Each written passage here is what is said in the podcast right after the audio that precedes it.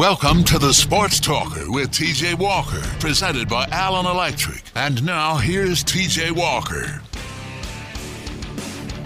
Hello, everybody. Happy Tuesday to you here on 1450 The Sports Buzz. Last 30 minutes for UK basketball recruiting has been absolutely wild. Mychal Mulder, I'm here live. I probably should start by saying that in Vincennes, Indiana, at Vincennes University, VU. Uh, I covered Mychal Mulder's commitment, which happened about 30 minutes ago. He's going to join us on air, and maybe his coach as well, a little later on the show. I, I was kind of surprised that I made it here for the start. Uh, but here I am. So he's going to join us later on the show. He committed JUCO shooting guard, shot around 47% from three. I think it's a very solid pickup by Kentucky. But in the meantime, while all that was happening, Cheick Diallo, a five-star forward who I've been very high on, won the MVP at the McDonald's brand game, seemingly down to Kentucky and Kansas, picked Kansas today. It could have been a uh, double double for Kentucky. Uh, the Kansas front court now becomes incredibly loaded. I'm very curious how Bill Self's going to handle having that much talent and a lot of similar players too. So we will talk all about that uh, later in the show today. It should be a fun show. Trevor, how are you? I'm good, TJ. I'm, I'm a little sad. I, I sat here about one o'clock getting ready to do a first segment on my own and had had you know some some rants maybe ready for for the Mychal Mulder decision, and, and here I am getting bumped because uh, you got on time. Yeah, I apologize. I mean, if you want a 15 minute segment, Trevor, by all means. I mean, there's plenty that I can do.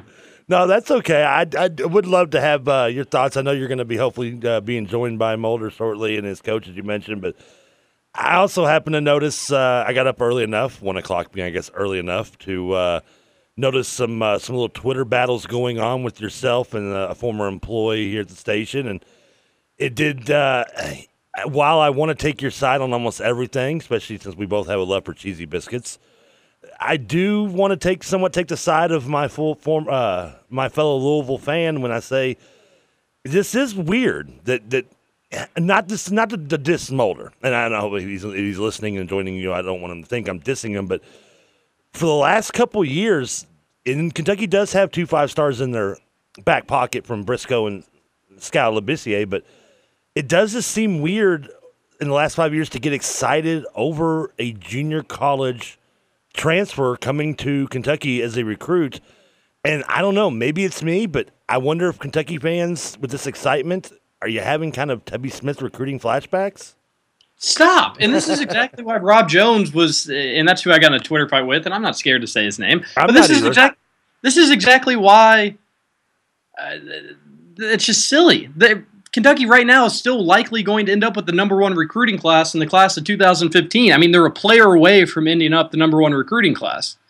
And I'm and I'm not I'm not bashing the, the junior college they brought you, the, Mychal Mulder. I'm listen. All I you've seen him play more than me. We, I know three things about Mychal Mulder. He's six four. He's got a nice range, hitting 88 threes on over 40 percent, and he went to Vincennes College, which also produced Shawn Marion and James McAdoo. That's I, I know I know these things. I, other than that, I don't know much about him. So you would know more. You see more about him. But when you stand back and look at it from an, from a perspective, whether it be a Louisville fan or anybody other than a Kentucky fan, when you've seen Kentucky ring in five star, five star, five, and listen, I know you have two five stars in the back pocket. I get it, and a four star in Matthews already lined up. But it does just seem weird to see Kentucky fans get excited over junior college, especially when you have so many holes to fill coming into this next year's roster. And right now, you still have several spots open. And as you mentioned, one of those big guys, a big man, I think Kentucky needs to bring in still, went to Kansas today. Yeah, losing Cheick Diallo, I'm not. There's no ifs, ands, or but about it. That would have been huge for Kentucky. And, and but this Louisville fans and even some national people are acting like the sky is falling in Kentucky. It's still Trevor going to be likely a number one recruiting class if they add one more person. If they don't, it's the number two recruiting class. John Calipari has the number one player already signed. He's got the number one point guard signed. He's got a great player in Charles Matthews that nobody's talking about. And then now he could, we'll have to see how it all works out, but he could have one of the better shooters in college basketball with Mychal Mulder next season. I'm not saying Kentucky fans should throw a parade for this recruiting class, but people that are acting like this is John Calipari's lost it, it's just asinine. It's not even close to being true. But when you put it in comparison to what he's and you can't and, and listen, I know you shouldn't have expected him But- to bring in No, no, no, six stop, five stop, stars stop, every year. stop. Go on. Stop. You're saying put it in comparison with other classes. Yes. What? His other number one classes? He's also had a number two class. So guess what? This is going to be another number one or number two class. He's missed on some guys because a lot of people have decided to go home. He missed on Diallo to go to Kansas for I, I don't know. Uh, that one doesn't really make much sense. There's still Jaylen Brown available. There's still possibly Jamal Murray if he reclassifies available. Thon Maker, nobody really knows what he what's going on with him or what he's going to do. There's still other guys out there, but even without those guys, it's still going to be the number two recruiting class. It's not like this is the number 20 class that it's not like UK football where they had all these players decommit at the last minute. They just missed out on some guys and maybe a few more guys than they normally do, but it's still a great class. And, and it's not like John Calipari is desperate going after a JUCO player and Mychal Mulder. Louisville was interested in him. Indiana was interested in him. He was a, a JUCO All-American and, and and one of the best the best shooters in JUCO. And if he had the numbers that he had in college, he'd be the best shooter in college. I mean, he shot 48%, 47% from three, hit 88 threes. You know who uh, UK's leading three point shooter was last year? If it's not Devin Booker, then it's a trick question. Well, it's it's not Devin Booker. Uh, I, I it was Aaron Harrison who clipped him by one. I think he had 59 or 50, and Devin Booker had 58. They were one two. So think about that. He And hit I- 30, 30 more threes. I'm not. I'm not trying to say that Mychal Mulder won't be an impact player, but it just it feels weird to me looking at a Kentucky that has been bringing in the multiple guys. When's last time? What is Mulder's rating? I didn't. I couldn't. I looked for his ranking. What what does rivals have him rated? Wide terms of stars? He's a four star JUCO. Okay, he's still a four star, so it's still a slide, but he is a JUCO nonetheless. And it just feels weird to be bringing a JUCO for Kentucky when you're used to going done after. Where, who Calipari, who even said something himself, jokingly, I know, tongue in cheek, but said, you know, I can get pretty much anybody I go after. They've done it before. They have they've brought in JUCOs before. This is now John Calipari's seventh recruiting cycle at Kentucky. Three years he's brought in JUCOs. Another year they were really high on Torian Graham, uh, and it didn't work out with him. So that's four out of seven years where they were really, really involved with JUCOs. Who was the and last that's JUCO, by the way? I'm sorry to interrupt you. the- it- it's been a while, Eloy Vargas, and I'm not saying Kentucky has had success with JUCOs, and I'm not saying that I'm not saying Mychal Mulder's going to come in and be uh, the best Kentucky player to ever put on a jersey, but I do think if you and he knows his roles, and I just got done interviewing him for 17 minutes, and, and let me say this: he's a great interview, he's a great quote. Kentucky fans are going to love this guy. Uh, beat writers are going to love talking to him. He's smart. Uh, he, he's going to be he's going to be a fan favorite in terms of people interviewing, uh, getting to interview some of these players. But he's okay with the role, Trevor, of you know what, my time will come. If I don't play a lot of minutes, that's okay too. I can maybe come in in a pinch, hit a three, hit a three here, hit a three there. Uh, he takes defense seriously. Why wouldn't you add a player like that? And, and I'm not saying that you should act like you landed the number one player in the history of college basketball, but Kentucky fans should be excited about that. And I think he fills the need that Kentucky didn't Kentucky require. I mean, obviously, have lots of needs when, when you lose seven guys to the NBA draft. You're going to have to fill many holes in your roster, and they did so going into this offseason with having three guys already locked up, and the best part of their class, obviously. As I mentioned, I'm not trying to act like they don't have a five star already in their back pocket. They've got two and a four star Matthews, and he does fill a wing position they need. But it just, I, I don't know. It just, it's got a weird feeling to over the last few years to see him going after whomever he wants, getting whomever he wants, and with the exception of Shabazz Muhammad, possibly in that class that led to an NIT year, but he still landed, Oh. still landed numerous top picks in that one. But but it's weird to see him going after junior college kid, whether it be no matter what star rating he is, even though I think But- he is does fill a need gosh, they need. Trevor, this is the thing Louisville fans aren't understanding. That's making me want to tear my eyeballs out. He has done this before. This isn't the first time he's missed on some guys. He missed on a guy named Andrew Wiggins. Uh, he's missed on a lot of guys. He missed on Xavier Henry in his first year. It's not like John. The, the, the notion that John Calipari gets whoever he wants is I, I don't know if Kentucky fans did that on their own or now if uh, national media and opposing fan bases are using that against him as oh now you don't get whoever you want anymore. He has gone after JUCO guys and he, and he's certainly gone after grad transfers. You pick the year and he's been at least interested in a grad transfer. Late in the year, he likes to add bodies. If Being interested in needing to add somebody because you've swung and missed on many other recruits is two different stories, though. not not necessarily and, and, and to go after those guys are still to go after them Uh, there, he still wants them. It's not like he would have offered some grad transfer. I mean, there was a uh, there was a few, and I don't. There was a, he actually went after quite a few grad transfers last season uh, because I, he he probably thought that more or players were going to leave than actually did. I don't know if the interest went as far as offering those guys, uh, but last year he was in on on quite a few grad transfers. This year he was interested in some of them. Uh, it, it, he probably will next year too. And you also have to remember he he lost seven players to the draft. That's I'm fully aware of that. That's unique in itself. And so here's the thing: this 2015 class, and I've said this all along, it's a weird class. So you have a lot of guys deciding they want to stay at home. Uh, Stephen Zimmerman wants to stay at home. Uh, Malik Newman wants to stay at home. The one mistake, and I'm not saying John Calipari didn't make mistakes because he did. He, he did. He made some mistakes in this class, and I think the biggest one is not going after and getting Thomas Bryant. Uh, not not necessarily because you ended up missing out on Stephen Zimmerman. I think Thomas Bryant is better than Stephen Zimmerman. Uh, so I think that there was a misevaluation in that sense uh, and uh, a mistake by by John Calipari. And maybe you know maybe he had the wrong approach. Maybe he had the wrong pitches with some of the players in this class. I'm not saying he's completely blameless in all this, but for you, Trevor, for Louisville fans, for other people, for national media to act like this is well, this is bizarre. This is crazy. This could never happen at Kentucky he missed out on some guys. I'm not, and that's really that, that's the beginning and end of it. Listen, I'm not saying it should ne- it's, it's, never happened to Kentucky. Again, I threw the, the Tubby, St- uh, Tubby Smith acid flashback reference, so it's obviously happened to Kentucky. But it hasn't happened in the last five years. And I know he missed on Wiggins, he missed on Shabazz, but even in those classes, he still brought in multiple, if not more than. And then when I say multiple, I mean more than two top 10 guys. Now he has two top 10 guys already, like I said, in his back pocket with his class. He kind of gets overlooked and forgotten about because they, they did commit earlier. But it, it just doesn't have the same intensity that any of uh, any of his other classes, and I'm including the Nerlens Noel class, that that he doesn't have the intensity going into it because he's. I don't want to say using the word settling because that's going to get your dander up a little more than I think I already have. And this is the most I've ever got you riled up, which is almost entertaining to myself and hopefully everyone else listening. But it just doesn't have the same uh, same wow to it.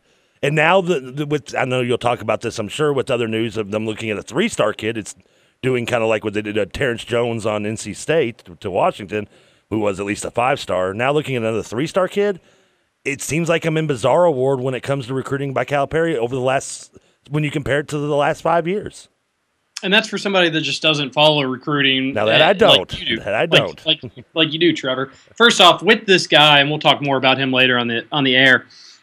Uh, and that is Sean Kirk, who is committed to NC State. I don't think he's technically committed anymore. Anymore, I still haven't been able to confirm that he actually has a real committable offer. Here's what we know about him: he committed to NC State. Uh, John Calipari watched him over the weekend. Tony Barbee has had a good relationship with him and has been on his radar uh, since he was the coach back at Auburn and kind of has gotten to know him. Without a doubt, John Calipari probably likely knew Thon Maker wasn't, or, or excuse me, Cheick Diallo wasn't a serious option. But and I'm here and, and, and Vincennes and I, they've got me tucked away in this little room where I was gonna, you know, it's gonna be nice and quiet, and I've got internet.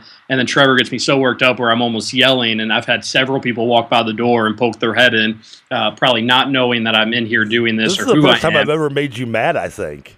Just some, it, it, it's kind of boiled over all day. Uh, it's it, people are acting. I, I just, I, I don't like the notion that John Calipari going after JUCOs means he's desperate. That he, he has done that time after time, and it, it's just he's missed on people before. This isn't this isn't something completely new. Now he, this year he's missed on more guys than he has in the past, but because he's going after JUCOs and some lower rated guys, he's done that at Kentucky but people want to forget about it because he, they maybe maybe that's why Trevor people forget about it because he did have three or four five stars already signed. He's got two this year and a really really good player in Charles Matthews. It really bums me out.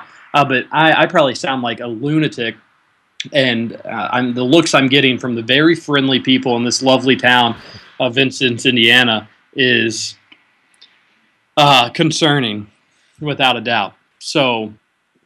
Uh, I don't want to say desperate was the word I used. To settle, settle is that as bad as desperate when I use that term? Settle is not as bad as desperate, but you. Here's the thing: you lose seven players. John Calipari probably didn't imagine he was going to actually lose seven.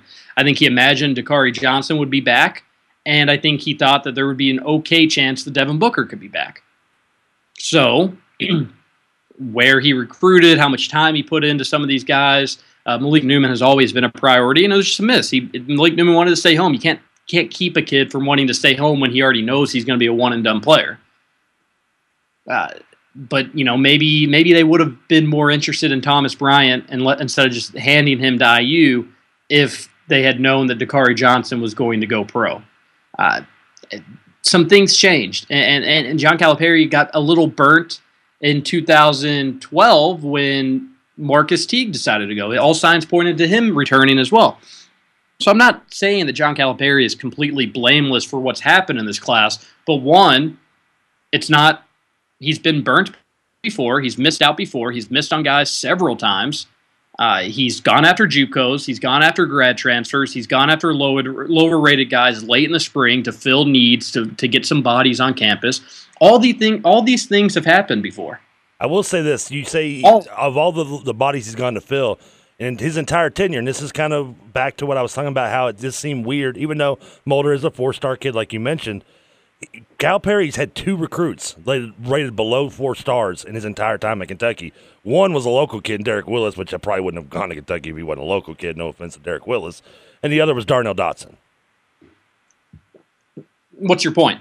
My point is, is that even though he is a four star, JUCO does give kind of that the outside look of not being a huge kid, meaning he's probably not as good as a regular four star, even though he could be. I'm not saying he isn't. I'm just talking about a national perspective or an outside perspective of looking at it. And that's why this does feel weird because you're not used to seeing him not getting, as I said, everybody wants and not getting anything below a four star kid. Okay. That's even though he's a four star kid, it's still one of the top kids in his position in class. Sure. And this will be the last time I say it, Trevor. Okay because Brun DMC says that we're beating a dead horse, and we shouldn't be. we are. We shouldn't be beating any dead horses during Derby week.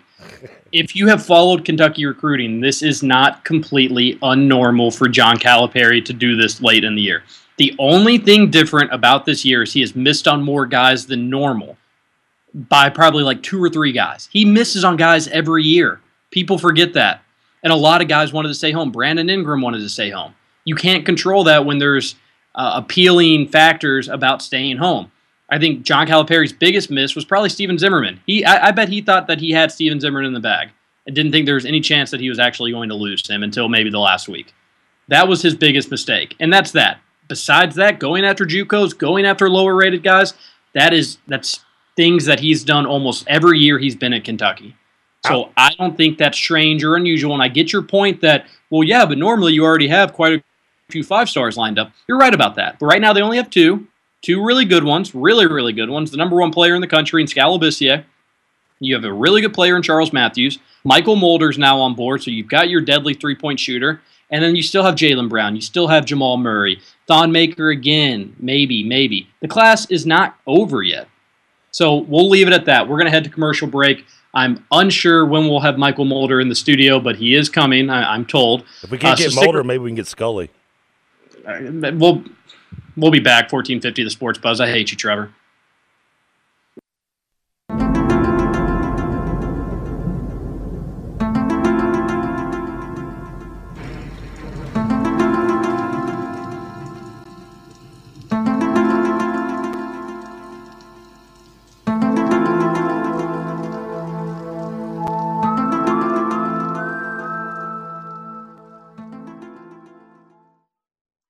Listening to the Sports Talker with TJ Walker, presented by Allen Electric. Hello, Mitch, Bernard. See, you guys haven't changed much.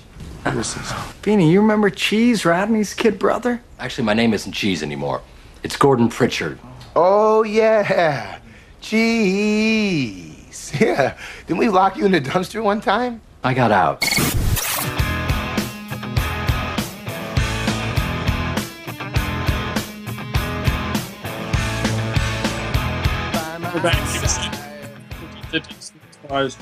Trevor, Trevor's working the board, and I'm joined here with uh, Vincennes' head coach Todd Franklin and newest Kentucky commit Mychal Mulder, but they heard the old school uh, intro, Trevor, and and Coach knew it. Did you know it, Mychal? I hadn't heard it. Have you ever seen Old School? No, sir. Oh, you've got to watch Old School. Uh, but anyways, uh, so I'm joined with these two, the latest Kentucky commit and, and the first Kentucky commit, because all the other guys were early signees. So UK fans have been looking for some good news, Mychal, and you were able to provide that for them today. Just tell me how you're feeling getting that decision off your chest. Uh, it's it's a really relieving feeling. Um, I know uh, a little bit more stress involved than I than I would have uh, anticipated coming in.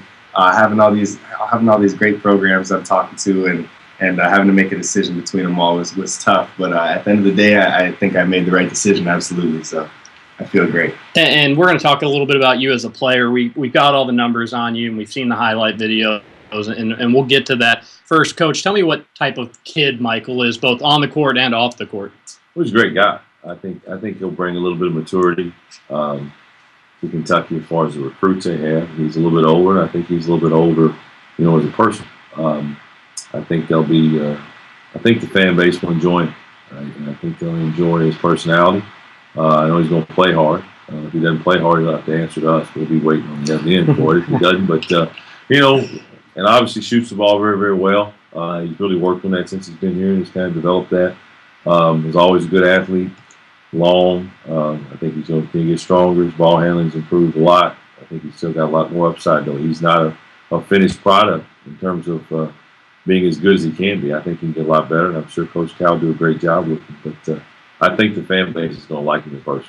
Well, and I was talking about that. Uh, I, have had a chance to talk with you, I guess, for 20 minutes today after you you decided, and uh, you, a lot of people don't like talking to the media, but and maybe you don't like it, but you're good at selling it and faking it. Uh, you're you're well spoken and you're fun to talk to. Uh, and uh, do you kind of know what you're getting into at Kentucky with in terms of how a media opportunity will be 30 people, 40 people. On media day, it'll be over 100 people, and anywhere you go, people are going to recognize you. Yeah, I, I understand that, and uh, that's not really something I'm, I'm worried about. Uh, all I'm worried about is, is the wins and losses column, and uh, and you know whatever comes along with that. Um, any type of media attention or anything like that. As long as I'm as long as I'm getting W's beside my name, uh, none of that will bother me. I'm sure. And coach, you all did a lot of that with Michael here. Uh, your two-year stretch, I think, what was the exact five losses maybe 67 and 5 67 and 5 which is unbelievable uh, what did he bring to your all's team to help you all provide that record? I also know you all are a talented team, and and he wasn't alone in doing that. But what did he specifically bring over that two-year stretch? Well, it was different over different stages. Um, you know, his first semester here, he, he was kind of having to learn. Uh, he, I think he broke into the lineup somewhere in his freshman year around Christmas time. Um, and was kind of you know fifth starter kind of guy on a really good team. Went to Final Four. You know he did he wasn't dependent on to give you the big night every night. Um, you know had some really good players. He had four guys off that. We only had four sophomores that year, and those four guys were good players. A couple All Americans. Um, and so his role in that team was a little bit different. Uh, his skill set was a little bit different at that time. He wasn't as good off the off the bounce. Uh, his shot was still developing. He'd make it, but it's not like he is now. Um, so it was kind of an evolving thing, you know, and it was probably last spring because he played, you know, and obviously started on that team and went deep, finishing third in the country. So he got great experience, but there was a noticeable difference to him last spring. I thought last spring a lot of the shooting he worked on and, and the reps came together where it was kind of clicking. He started making shots all the time, and you could see he knew why. And uh, kind of took over from there. You know, had a great summer. Of, you know, went to the camps. The recruiters started really liking him. I know for Kentucky people, it's a new thing now, but he's been being recruited, you know, at a pretty high level for a long time. Um, you know, and, in, and, this year, like all of our sophomores, and he was part of a big sophomore class, is probably going to have at least six, if not more, Division One signees in this group. Um, there's great expectation. I mean, we were preseason number one. Uh, we are number one all year long uh, because he started last year and had a big summer. You know, a lot of expectations were on him. Um, you know, and I think he had to go through some things with that and go through the process of it um, and handling the pressure. Which here it's not Kentucky, but it's there's some Kentucky-like things. Mm-hmm. It's you know this is such a traditional program. It's the biggest show. You know, everybody's biggest night, biggest game. Everybody knows our guys, and um, so he went through that this year and having to carry the load. You know, last year was kind of being part of it. This year, being a guy who carries carries the load, but does it in not a way where he's getting 50 shots. I mean, he's part of five other guys averaging double figures, but he knows he has to show up and lead. So I think he's he's gone through a process that should really help him as he transitions to Kentucky. Sure, and, you had mentioned, and I know you, uh, Mychal, mentioned earlier today uh, that it was hard saying no to some of these other programs, and, and you were recruited for the duration of this past season. Kentucky does come in late. So, what is it about Kentucky where they can maybe not get to have the same relationship with you as a player coach with John Calipari as some of these other schools, but come in late, present something to you that is so appealing, you feel the need to commit shortly after your visit? Mm-hmm. Um, I feel like uh, the difference with them is that you know they go so far in the tournament. They're they're so busy throughout the year. Coach Cal is, is such a busy guy. Um, I understand him him coming in late in this situation. Uh, absolutely. Um, also, they have the, all those guys leaving, and uh, they, they, weren't sure who was going to leave. And, and I know as a JUCO guy uh, coming into my third year in college, uh, I don't think he wanted to do that to me. If there wasn't a spot for me on the team, I don't think he would want to bring me in and uh, you know have me sit down in my in my third year of college. So I, I feel like uh, I feel like that was probably a big part of that. Um, but ultimately, I mean, Kentucky, the program speaks for itself. Um, it's it's absolutely amazing what they what they've been able to do over the past couple years uh, and traditionally over history. So um, that was probably the biggest thing. I know you, I know you grew up in Canada. How much Kentucky basketball have you watched throughout your lifetime? What do you know about UK basketball, and uh, is this all kind of new to you? Uh, I mean, it's it's not new to me at all. If, if you're a basketball fan and all, and you don't and you don't watch Kentucky play, I mean, I don't know what you're doing. You're, you're missing something definitely. But uh, I mean, I, I remember as a kid like having such a such an amazing feeling when when their games came on and they're playing in these big Final Four games and and all the big commercials are on and I'm I'm just like I want that so bad. Like I wanted that as long as I can remember and, and it's amazing like the way that it's turned out. Did you did you follow their season this year? I know that you all were I think undefeated for yeah. a long stretch, and then Kentucky obviously starts 38 0. Did you follow them at all? No, and kind absolutely. of think that I was uh, we were kind of being compared a little bit to them at, at our level all year, so uh, which was which was awesome. It was a, a great a great experience uh, to even be in the conversation with them at first, and uh, I mean we we had won uh, 30 plus games in a row, and, and so had they, and I was hoping you know I wanted to I wanted to be the one that finished undefeated, you know, and uh, of course so did they. Um, but it, it's amazing what they've been able to do. Sure. And, and, Coach Franklin, you're from Central City, Kentucky? Muhlenberg County boy. Okay. Yeah. Uh, and Patrick Sparks is from around those parts. And, and Pat Patson, he was uh, a very strong young man. His uh, his daddy was my assistant coach in high school. Okay, I, I did not know that. It, it, Patrick Sparks, known for his shooting, of course, had the uh, legendary three against Michigan State and the Elite Eight that hung on the rim for hours, it seemed like, and ended up losing in the uh, double overtime in that game. Who's the better shooter, Mychal or Patrick? Uh, Mike Mike might be off the catch. Pat Pat was a little bit more off the dribble. Mm-hmm. Uh, you know, there's a lot of good shooters in Muhlenberg County. If you can go to Central City, that's to shoot the ball a little bit. Sure. Uh, and with Mychal, you've been around basketball, and of course, you grew up in, in Kentucky, so you know about Kentucky basketball. How do you think his game is going to translate to John Calipari's offense? Uh, eh, playing in the SEC, playing the number one out of conference schedule in the country. How do you think Mychal will hold up your, your former player? Well, I think you I think you got to look at it uh, in the standpoint of, of what does he bring that they can use? Uh, I think he's going to come in and do a lot of the same things that, that Devin Booker did. I think that they're not the same player; they're different in some ways, but I think the big thing is both of them bring the weapon of hitting shots, and uh, you know you need that, and you may even need that more with your Kentucky than you do other places because people are going to collapse. Uh, you know, I'm sure Skal's going to get a lot of attention. You know, if, if Poythress is playing around the basket as a four and comes back healthy, he's going to get a lot of attention. Um, and then the guards, you know, Ulis, Briscoe, those guys are going to attack the basket. You need somebody that keeps them honest and hurts them. And uh, I think Mike can certainly do that. Um, you know, and then you got to be athletic enough to do the other things. And, and that's where it can't just be about a guy making shots. And he and he is athletic enough to do things. Um, he'll bring, I, I, think, his, his ability to, uh, to get up and down the floor, his length, to be able to attack the rim, and, and those type things. Uh, you know, he rebounded over seven rebounds a game for us from that position. I think he'll bring some of that. That you know, hopefully he'll he'll even improve on what they had. Uh, but I think I think his shooting ability is the first and foremost. Um, and I think he's going to get open shots playing with those guys. And if you get open shots, uh, and you shoot the ball like Mike, I, I think he's got a chance to, to, shine a little bit. Sure, and and you hit 88 threes last year. UK's leading three point shooter last year, I think, hit 58 or 59. Uh, and took a lot more than you did as well. So I think you're right under 47%. So you can likely bring that into Kentucky next season. Uh, your coach mentioned some of the other things. Rebounding. Kentucky hasn't had a really good rebounding guard since, I don't know if under Calipari, maybe John Wall would be another one. You're also uh, maybe sneakily athletic. Uh, you watch some of your highlight tapes and, and you look like one of the uh, better dunkers out there. What are you trying to bring to Kentucky yourself? Uh, I'm trying to bring, uh, aside from my, my shooting ability and, and, athleticism, just like a winning attitude and, and some maturity. I know they're going to have a lot of young guys and, and uh, a lot of all star type guys. And, and uh, on any team with talent like that, um, maturity and, and, leadership is an important thing. And I feel like I can, I can help provide that as a junior. Um, so I'm excited to see, to see exactly what I can bring in there. I know I can bring a lot of positives, and uh, that's what I plan to do.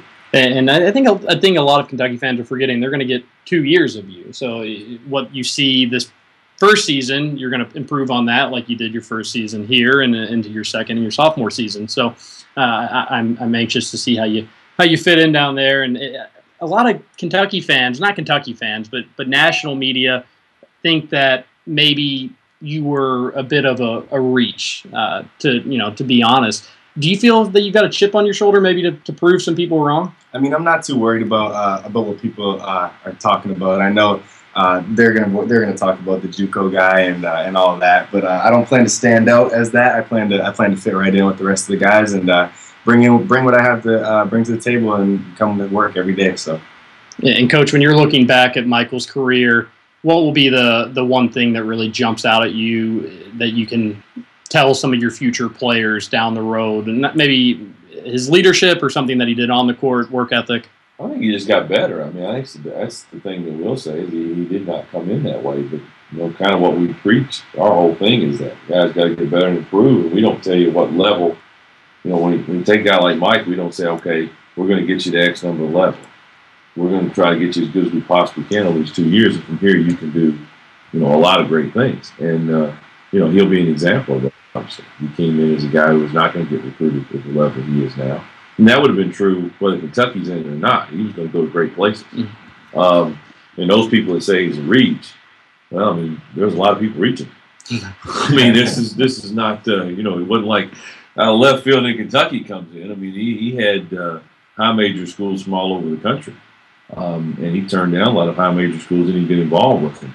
So he was a he was a guy that, that was being recruited as well as any of these guys. It's just the media, for whatever reason, at some point in time, doesn't cover the JUCO guys the same way uh, as they do some other guys. Which, if you look historically, I don't know if that's great. We had Darius Carter two years ago when he came out, and Darius could play for anybody. Um, you know, he had 22 against Notre Dame in the Sweet 16. Mm-hmm. If Kentucky would have taken Darius Carter two years ago, they would have called it a reach. Yeah. Well, it wasn't a reach. That's why you know those two years at Wichita State, he was a big part of what they did. Uh, Sean Delaney two years ago left went to New Mexico when they were top 20 team. He was an immediate starter uh, for a team that went to the NCAA tournament with all those guys. We've had a lot of them um, over the years. We've had, and most of our guys have done very well at whatever level they've gone to. Now, you know, it doesn't get any higher than Kentucky or any bigger, but it's still basketball. You know, it's still basketball, and, and he's been on the floor even when he's in Canada. You know, he was a lot of national team stuff and those type things. And um, you know, I go watch all the high school kids play right now. You know, recruiting because we don't we don't only get them recruited, we have to recruit them as well. Um, you know, if you started going through the states, the states that surround us right now, if you were in Kentucky or you were in Illinois or Indiana, go through the list. He, he uh, compared to the high school kids coming out, uh, they have an awful hard time with him right now. So, you know, I, I I think he's going to do fine. I certainly don't think he's a reach. Well, I agree with you, and I've gotten to see enough of your, your tapes to, to know that you can make a, a serious impact immediately at Kentucky. I asked you this earlier, but on your visit to Kentucky this past weekend, Nike EYBL was going on, and, and John Calipari was there watching a lot of those games, recruiting for maybe some future teammates for you. Uh, also, a lot of UK players were also there. Tell me a little bit about your visit. Was it kind of hard to, to meet up with the coaches, and, and what players kind of stood out to you, and what else did you do in, in, on Lexington's campus this weekend? Uh, a lot of the a lot of the guys were actually gone this weekend, um, so I, I, only really got to deal with a handful of them. Um, but it wasn't they didn't make it hard for me to, to get in contact with the coaches and, and uh, i spent a lot of time with them actually uh, multiple meals and and lots of time to talk and ask questions. And uh, they were great. They answered everything I had to uh, ask them. And and uh, yeah, the, the weekend went went amazing. Uh, Marcus Lee was my host, and, and he did a great job showing me what it's going to be like. You know, I went to a class with him, and uh, you know, it, it was really it was really like more than I expected. Honestly, it was, it was amazing. You know what you're going to major in? I'm thinking about majoring something in like sports management, um, but I'm not 100% what exact major would be. Uh, probably something more with communications because I'm not necessarily a, a math guy. So yeah. something more like communications, journalism area type stuff. I was journalism at UK. I think you could fit in and, and do a fine job there as well. And, and uh, I know you guys are busy and you've been talking to media since I've been here for the last two, almost three hours now. But again, I just want to make sure you know what you're getting into at Kentucky and some of the fans. Did you hear about Devin Booker's car getting licked? No, I haven't heard about about Devin Booker's stuff, but uh, I, I, understand that uh, the BBN fans it's a it's an amazingly uh, large fan base, and and uh, I'm just I'm just humbled to be a part of it. It's it's it's an absolutely wonderful experience. I, I can't imagine. And, and I lied. One more question. And who else will be joining you in 2015? Do you have any idea? Do you know if John Calipari's looking to bring in anybody else? Um, I, I, would assume that he would he would bring in one or two more guys. Um, not exactly what names I, I, I could really say at the moment, but uh, I would I would assume, of course, he wouldn't be done at this point. He he probably needs one or two more guys. I would assume. So we'll see how that goes. All right, and I'll let you guys get out of here. My coach, Coach Todd Franklin, appreciate your time. The newest Wildcat, Mychal Mulder. Thanks a lot, guys. Enjoy the rest of your day, and congrats on uh, on signing with Kentucky. Thank you. So great to talk to them, and I appreciate them stopping on in. We're going to head to commercial break now. We'll come back and, and we'll talk more about his commitment to Kentucky and some other recruiting dominoes yet to fall in the 2015 class. Stick around.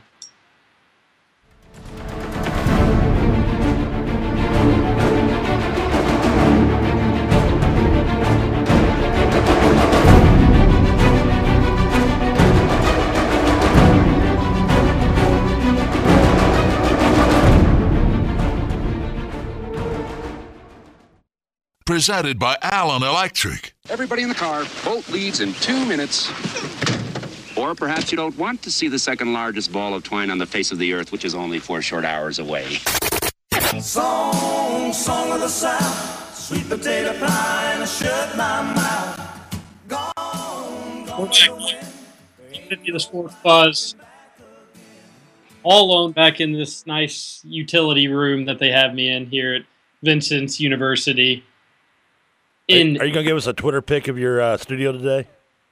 I probably should. I'd be. Uh, I, I should have gotten a picture of them in studio with me. I'm. I, am I'm, I'm stupid, so I didn't. Uh, that would that would have been smart to do. Yeah, I can, uh, but again, I, I don't think they told everybody in the office here what's going on. So I've had people been walking by, looking, not really knowing who I am or what I'm doing or why I'm screaming into this computer with nobody else in the room. But have you had a janitor? And, and, have you had a janitor walk by you? Like, excuse me, I need to get that mop real quick and like moved out of your way. No, I'm I'm in, I'm in I'm I'm secluded. I'm in my own room where I have a door and I've got a little window on the door. Uh, there's uh, I guess it's just a vacant office for for the for the time being, but uh, really nice to them. The the people here are incredibly friendly. Trevor, I, so he I'm coming into I'm coming into town, and it's a, it's a little over two hours drive. Not a bad drive at all. Uh, went by quickly. And so I'm coming in town, and the SID for Vincennes' basketball, maybe just maybe just all sports, uh, Troy Guthrie tells me to call him when I'm close to town. So I call him, and you're not going to get this as a UK or U of L, Trevor so I call him and I'm like, hey, I'm five minutes away. Uh, if you just want to shoot me, you know, which way to go, because he said it was kind of hard to get to campus. Um, he says, all right, well, when you get off the main expressway, there's going to be a McDonald's. Just wait there. I'll meet you there. So I'm waiting there. He comes driving up, uh, gets out of his car, says hello to me. He says, all right, well, just follow me. I'll drive you into town. So we go about 10 minutes, 15 minutes into town, and he shows me where I need to go, sets me, gets me all set up, and uh, gives me as much access to to Mulder as I need, uh, both during his his commitment and after, and then brings him over to talk to me on my show. So, how cool is that? You don't get that at U of L and UK too often. You don't. You, I, I, Uh, I can't imagine a, a, a time where Kenny Klein drove up to a local McDonald's and and chauffeured uh, the uh, a press member to a press conference. Yeah, it, it was. But I do nice love Vincennes. I almost, that was my actually my second choice of college. And said if I didn't go to Western, I was going to go to Vincennes for broadcasting and journalism. Well, I didn't have a ton of time with with Mychal, but I kind of wanted to ask him what people do around here, like what you do for fun. Go to the McDonald's. Because coming into town, there was a big sign for the historic district, and then it just said to go straight, and then you keep going straight, and then there's a sign, and I guess you were in the historic district at that point, and there was a sign that had a bunch of different buildings, but none of them sounded that historic. One was the French House. That sounds Which- kind of dirty, actually. If it was on Bourbon Street, uh, maybe the French house was just a, a, a friend, maybe a French family lived there, and, and that was some sort of uh, attraction. But I, I did want to know kind of what, and you know, that might be a good thing. When you're here, you probably just focus on school and basketball because there's not a ton to do around town. Uh, but that might not be the, the worst thing in the world, but it is a bunch of friendly people here. It, it's a much nicer campus than I expected. I don't really know what I was anticipating, Trevor, but uh, it's everything's new. It's it's nice. It's big. It's not like everything's just crammed into this one little area. Uh, it's relatively spread out, but not too far away. Everything's within walking distance. Uh, it's pretty nice. it's a it's a town which just a capacity would not sell out the Yum Center or Rupp Arena. No, and, when I was in there waiting for for Mulder to come in, and he was late to his press conference because he was his teacher wouldn't let him out of class early, so he was late to get. He was about five minutes, ten minutes late because his teacher wouldn't let him out early to make his own college announcement. Uh, but I was sitting there, and while everybody was waiting, somebody said, "It looks like the whole town's here." And Trevor, it was probably like maybe sixty people there. I told you. Is there is there a Walmart in Vincennes? I'm, I'm not I'm not sure. Captain Arctic says no no PTs in Vincennes. Uh, no, I doubt it.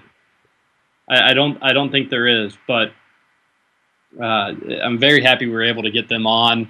Uh, fun to talk to. We're gonna we're gonna talk a little bit more about this. We're gonna have to go to a break here in a second. But Trevor, uh, Coach Todd Franklin did not like the the reach the reach question. Well, I can't imagine he would. I mean, would would you like it if I asked you if someone you were close to, uh, you were reaching for? Would you be appropriate if I said, uh, "Oh, I met your girlfriend Hannah today"? Well, you're kind of reaching on there, aren't you? I mean, you'd be offended too, and, and you're right to be. But he he Oh, knows. I, I- mean, th- th- he's a coach. He, he's I'm sure his thick his skin is as thick as as any other coach in the country, and he he knows what people are going to say, but he knows also to take that with a grain of salt and then poop it out. Well, I uh, if you would tell me that I reached on my girlfriend, it would be a lie because I completely outkicked my coverage, and anybody who's seen us together can tell you. Oh, I agree with that. Yeah, can- There- there's can- always a settler and a reacher, and you're not the the reacher. That's fine with me.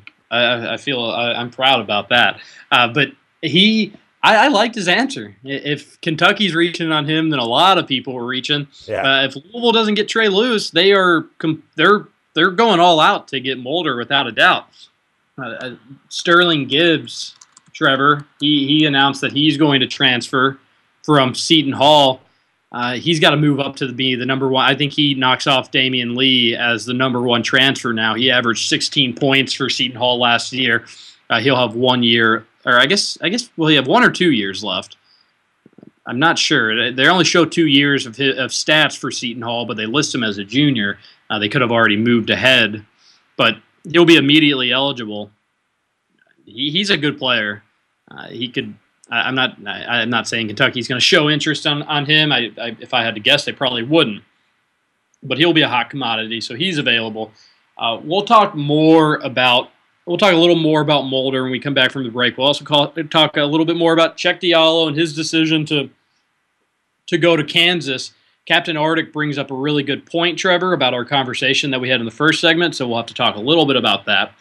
Uh, so join us after the break. We'll have one nice big long segment here on a Tuesday, a beautiful Tuesday in Vincennes, Indiana.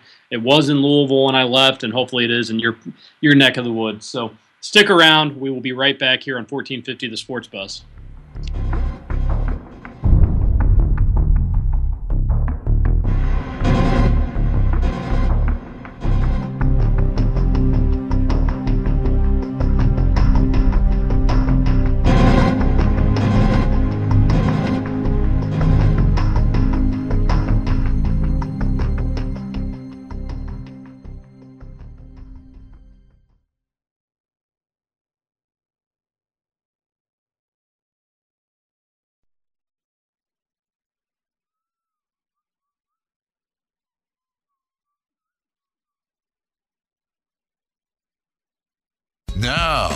Back to the Sports Talker with TJ Walker. Why does everything have to be us? Is there no me left? Why can't there be some things just for me? Is that so selfish? Actually, that's the definition of selfish.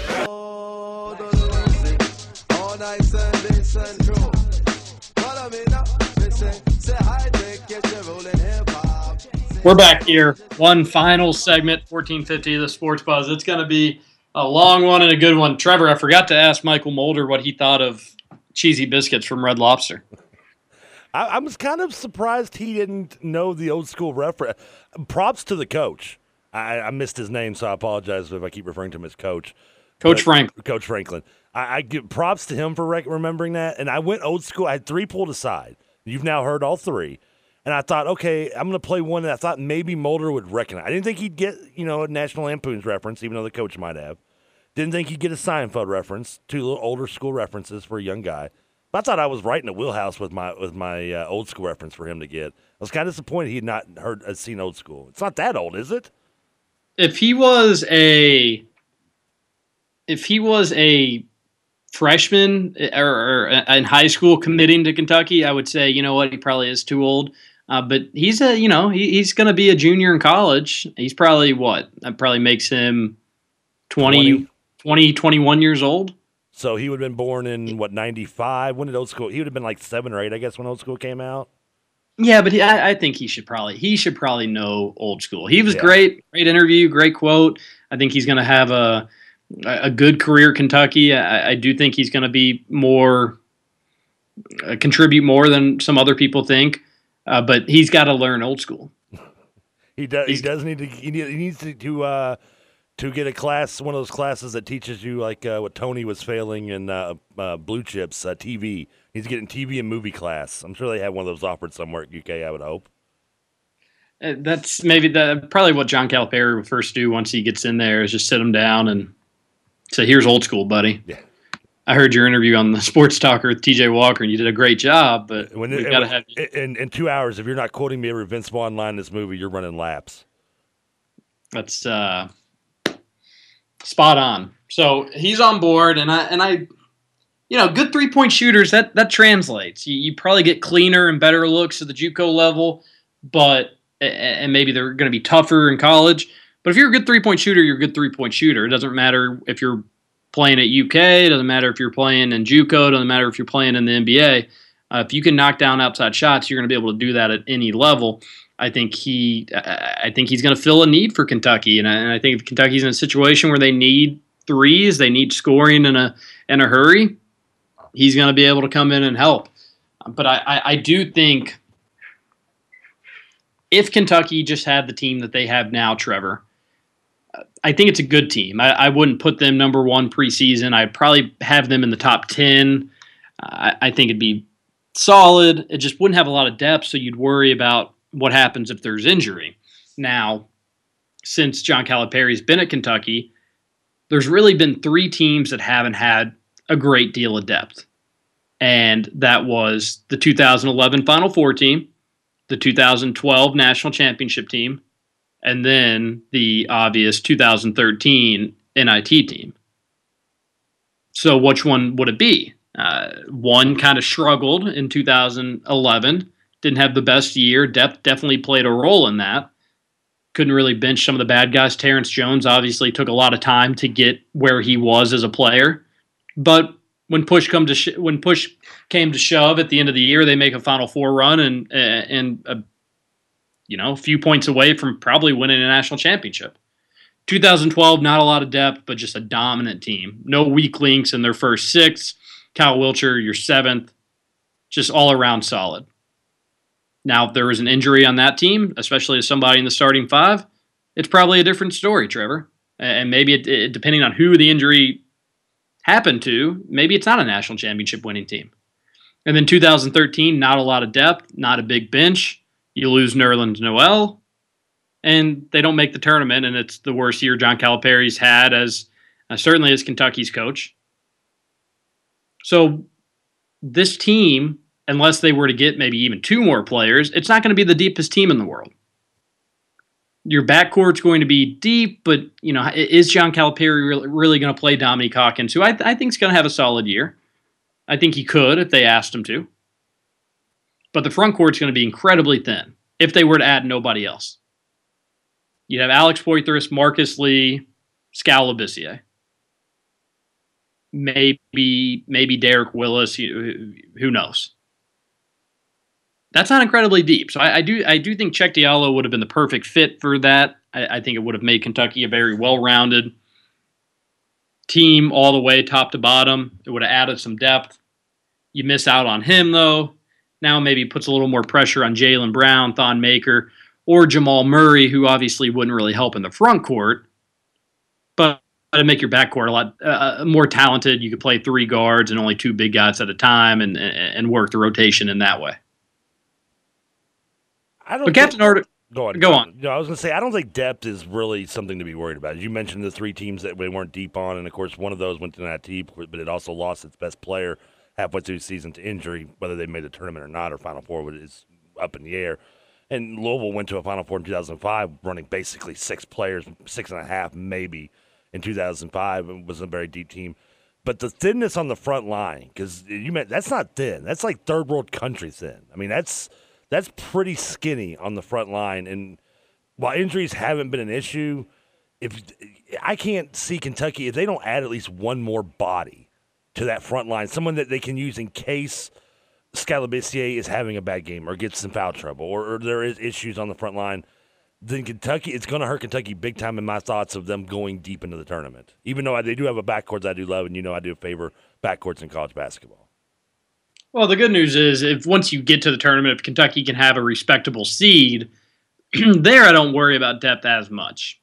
Some people disagree with me. I I, I don't think it. I, I think it's completely overrated to have depth come to the tournament.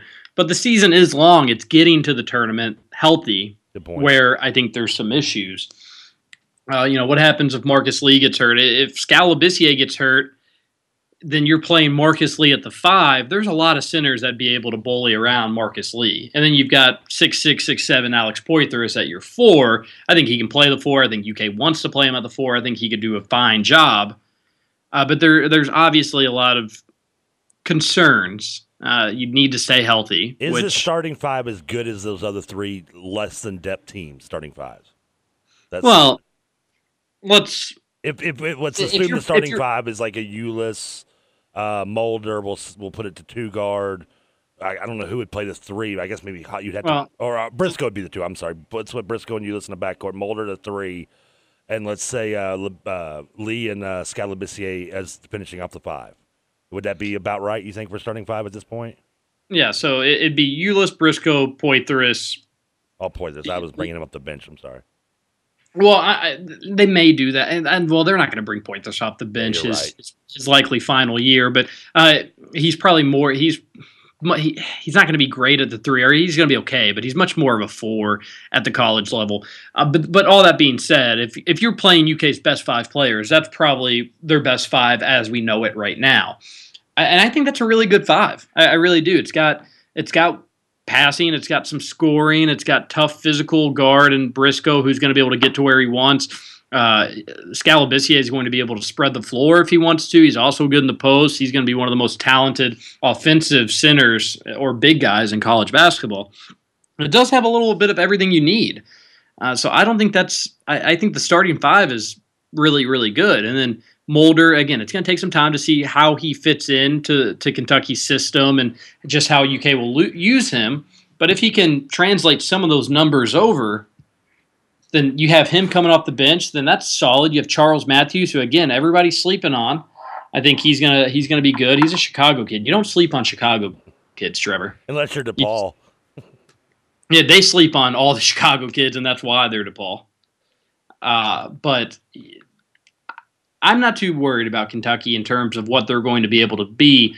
I do think they can add one or two more guys, talented guys. Now, I'm not talking about somebody, I, you know, I, I'm not talking about Sean Kirk, this three star that was committed to NC State. I don't know what's going on there. It's strange to me. So who's the big man? Who is in, Kirk's list as a power forward, even though he's six six, so it's an undersized power forward. Yeah, we know Thon Maker's a question mark. Even though Thon Maker, I, from what I understand, it'd be like this. It'd be what December, even if he did reclassify. So uh, let's kind of keep him off the table at this moment.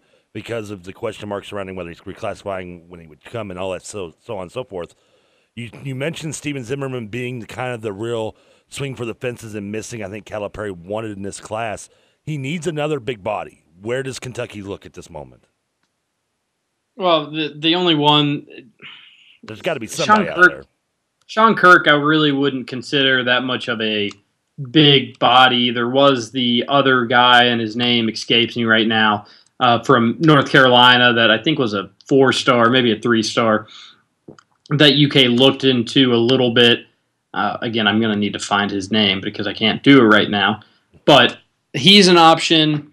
Jaylen Brown, if you if you brought him, he's not a big body, Trevor, but he's a true three. Well, he is a big body. He could play probably a little bit of four in a pinch, but he's a true three, and you, that would allow you to really play Poythress at the four. He's also not looking like Kentucky bound, if one I understand. Is that correct? It's very yeah. That, unlikely. if, if I well, you know, if I had to guess, I'd say no, but I've been wrong on so many other things.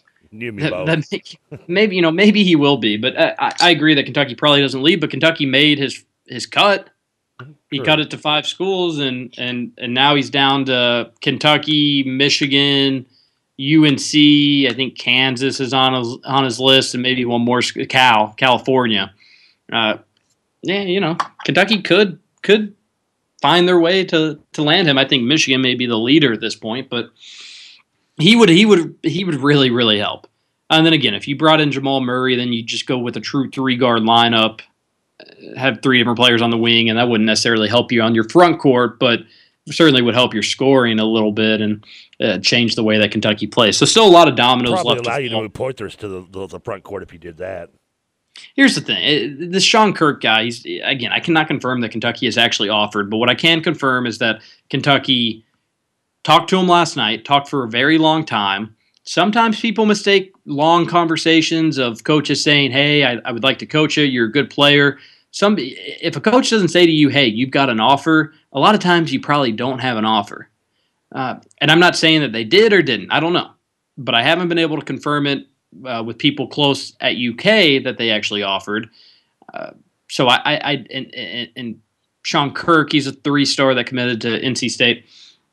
They, uh, they're saying their camp saying that they, he does have an offer. So I'm not going to say whether he does or doesn't. I'm just saying I can't confirm it for myself. But I just couldn't, unless I, I just couldn't see him coming in, Trevor, and making a big impact. Uh, no, he's just he's not he's not a great player as of right now. Now uh, he could develop once you get him in a college weight program. You get college coaches coaching him. Maybe all that changes. But as he stands right now, what I was told by somebody very close to NC State is that NC State wanted him because he would be just a body that they they only got seven scholarships player only set they only have seven scholarship players so they would want to bring him in as just uh, just another body to have on the bench. Well, Isn't that if what Kentucky's trying to do? that- well, that's exactly what Kentucky's trying to do. But do you think Kentucky should be bringing in players that likely won't see the floor at NC State? You get what I'm saying here? No, uh, you, you bring me back to the uh, beating of a dead uh, Mr. Ed when I say that it, it makes it feel weird. Oh, the, the the recruiting of Sean Kirk to me is strange. I'll say that much. But again, I can't confirm, Trevor, that UK is actually actively recruiting him more than just Tony Barbee knows him, and just in case Kentucky can add zero more players, then maybe they'd be a, he'd be a last resort. But if it is in true and, and in fact the case that Kentucky has offered him, and they really want him to commit, then that would be a little strange to me in terms of that. Now, adding Mychal Mulder as a JUCO player, that's not strange to me at all. Uh, that's not sh- strange one bit. And missing out on, on some top guys, that's not strange to me either because that happens. But if they were to really passionately want Sean Kirk, that would be a, a bit of a surprise. But because because my point is, Trevor, I'll, I'll be I'll be blunt. I, I don't know if he can play at Kentucky. I, I would think the story with Sean Kirk seems to me because since he was already quote maybe committed to North Carolina State, I have this feeling, as you mentioned, Tony Barbee or someone at Kentucky was like, you know, let, let me think about it, Sean. Let, let, let, let me get back to you on it, and we'll let you know. We didn't act, they didn't actually officially, as you mentioned, offered him a scholarship, but kind of told him, let, let me think about it. I'll call you back. Let me get back to you. And he kind of took that as, oh, wait a minute, now my options are open. Now, am I, you know, why, why I'm, I'm not going to settle now for NC State. No offense to the people of Raleigh, if Kentucky's actually going to call me, so I'm not going to, even though I know I have the commitment there, because a lot of times in these situations, you can correct me if I'm wrong. It seems like they're trying to to play leverage games by using the big schools for some of the smaller schools. In this case, I think he's already locked up the smaller school, so he's Yeah, just kind of holding on to a possible maybe at this point for Kentucky. I was told Kentucky and, and Kirk talked for four hours last night. Now, whether or not that's actually true, I do don't know if I've to ever. a teenage kid about for four hours?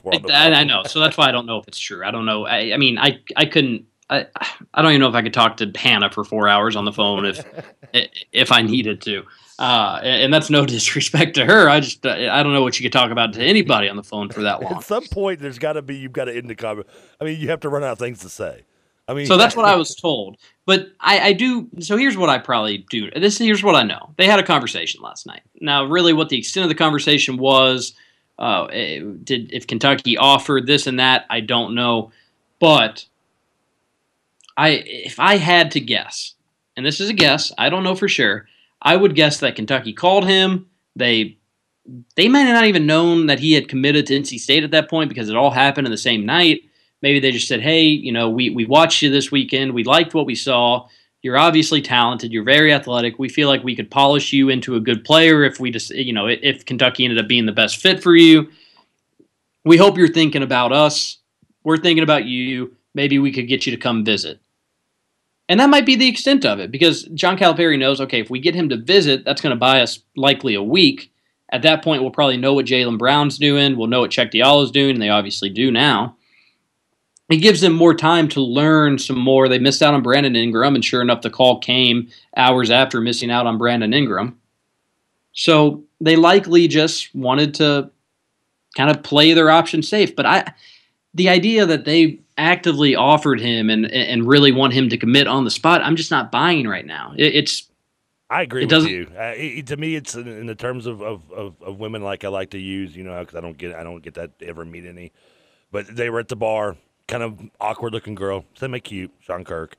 They tell him, you know what, sweetheart, let, let, me see. I'm gonna get back to you. Let me look around the bar. If I can't get somebody hotter looking, you and me are going home tonight. But let me figure it out first. And that's kind of what Sean Kirk they've done. Sean Kirk's like the girl with low self esteem that looks like that. The bar is going, okay, the stud's gonna come back to me in a couple hours, maybe. I'm I'll stay open. I'll keep my eyes open. But you're gonna have to help me with this because I it took me three times to get through pre-algebra, so math is not my strong point. You lose seven guys. I only got four coming in. How many spots does Kentucky still have open then? Well, they, they've the scholarships aren't going to be an issue for them, and, they're probably going to have some extra scholarships floating around, and they're also going to be able to probably they're going to have to get some new walk-ons because they lost quite a few, quite a few walk-ons as well. I'm available. So, no, didn't you already graduate? No, and but I, I just don't want to have to use the word. I, I, just because it's called walk on, do I actually have to walk? I mean, can't I just like sit? No, don't you don't you- don't worry about that. Don't don't you worry about that. Uh, but so it, I mean, there's still a lot of question marks, and I, I, I and Captain Arctic brought up a good point. I meant to get to this earlier in the show, but he said, and, and I'm curious to hear what you think about this, Trevor. He says the one thing that makes these misses so uh, pronounced is that so many of these guys are waiting till the last second to commit. If you spread out these misses, it doesn't seem as bad. Plus, Duke cleaned up in a short time, which didn't help the national perception of UK's recruiting class, which is very true. Uh, Duke had a very good end of their recruiting class, where Kentucky's still kind of twiddling their thumbs. Uh, the Mychal Mulder news today was obviously very good news for them, but if you it, you don't usually have all these people waiting till the last minute, Trevor. Usually don't have eight McDonald's All Americans at the McDonald's All American game not not decided. That never happens. So this is it's it's a unique class. It's a different class. We're not going to see this stuff again. And it just so happened that a lot of people that Kentucky were in on were the ones that were waiting. And guess what? Whether or not they came to Kentucky, and guess uh, a lot of them didn't, obviously. If they, the reason they waited so long was to see what happened at Kentucky. But the longer they waited, they kept hearing other coaches tell them Kentucky's going to have people your position. They're going to have people your position. We need you. We need you. We need you. Kentucky couldn't play that pitch because they didn't know who was going to return and who wasn't going to return. But they Sure, no. now, and since then they've still but- Okay, sorry. I'm going. But now everybody decided to go, and they do have that pitch. But now it's the same pitch that the other schools have been throwing at him, Trevor, for six months, so it, it doesn't hold the same weight. Is this the first off season or between seasons that Kentucky hasn't at least landed one major guy that they were going after? Like in the spring, Yes, because I don't know the timetables of obviously when they committed got commitments from all their major recruits for the last five years. I guess I could look it up. Last year's class they didn't get anybody in the spring. They got everybody early. Okay, I, you wouldn't. I, that's why I asked you a question. That's why you're T.J. Walker.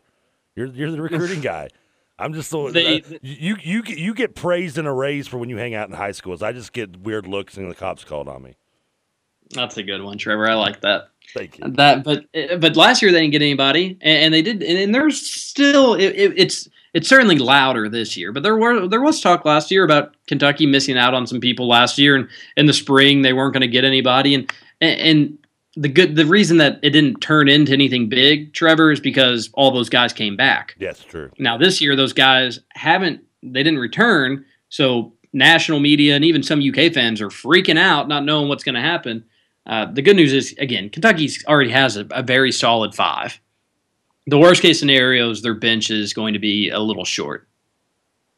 Is this, So- is this a bad time to bring up still the worries of a possible Skal Labissière uh, in, an eligibility uh, cons, uh, concern? Oh, that would that would be uh, that would be terrible. Would be a If- nightmare yeah, at this point, especially with the lack of depth on the front line.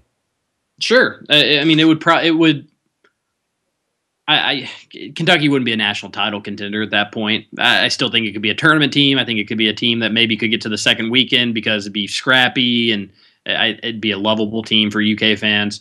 But it, it certainly wouldn't be a title contending team. And, and there are going to be some more questions about that. So Kentucky fans need to prepare themselves for that as well. But a lot of these misses for John Calipari have turned out to be a blessing in disguise, one way or the other. A How lot of them, not all of them. Not all of them. Well, show, show your work. look- Example. Cliff Alexander, Yes. Emmanuel Mudiay, Well, yeah. Shabazz Shabazz Muhammad doesn't really turn into to the player that a lot of people thought he was going to be in college. There, you know, some of their misses have turned out to be okay. Now, there are some grade concerns with Cheick Diallo, and that's not sour grapes. That's true. I would have said that. I, I might may have even said that on the radio this past week. Uh, his school kind of has a Emmanuel Mudiay prime prep situation, Trevor, where some colleges aren't recognizing. Did Moody go to like a fake school that Deion Sanders created just for No, and that's pre- that's and that's prime pep, prime prep. It's not a fake school, but some it it wasn't accredited in parts. Some in, in Texas, some of the courses weren't. So it ended up some college colleges and NCAA. Some they didn't, depending on what classes you took there, they didn't accept them. Cheick Diallo has a similar situation going on at his school at Our Savior New America in, in New York City and that could be it's something to watch. I, I imagine everything will probably be okay there, but it's something to keep an eye on. Uh, if he ends up being ineligible, then it's again a blessing in disguise that Kentucky doesn't get him. But again, not sour grapes. I love Cheick Diallo. He's a great, great player, and I think he's going to have a great career. But or a great one year. Not, a, not he'll have a great career in the NBA, but he'll have a great one year in college basketball. Uh, shot clock looks like it's going to move down from 35 seconds to 30. What's your what's your take on that quickly, Trevor? I think it's it's perfect that you don't need to have a 35 second shot clock. In fact, I'm all for going eight seconds in the backcourt rule like they do in the NBA in college. I'd be okay with that too. I, I don't think this is going to make that big of a difference, though. I, I, I like it better than than 35 second shot clock, but those that are expecting the game to look much better are going to be sadly disappointed. It's uh, not going to suddenly make it an LMU, uh, Loyola Marymount like offenses across the country. It's definitely not going to do that now. No, and, and what it's going to do, this is where it's going to have the biggest factor, is a team that Louisville and Kentucky would beat by 25. Now they're going to beat by 40. So that's going to be the biggest difference. Is you're going you're going to have a, more blowouts, um, but I, I don't think it's going to change the landscape of college basketball, make the game prettier, this and that. We're go. Uh, it's time. It's time to go. Our shot clock's running out, like you said, Trevor. So, uh, thanks for listening. Thanks uh, Vincennes University in Indiana for having me, and Mychal Mulder and Todd Franklin for coming on. It's been a fun show up here. Uh, it's time to get me back to Louisville to do a little bit more work. So we'll talk to you soon here on 1450 The Sports Buzz. Thanks for listening.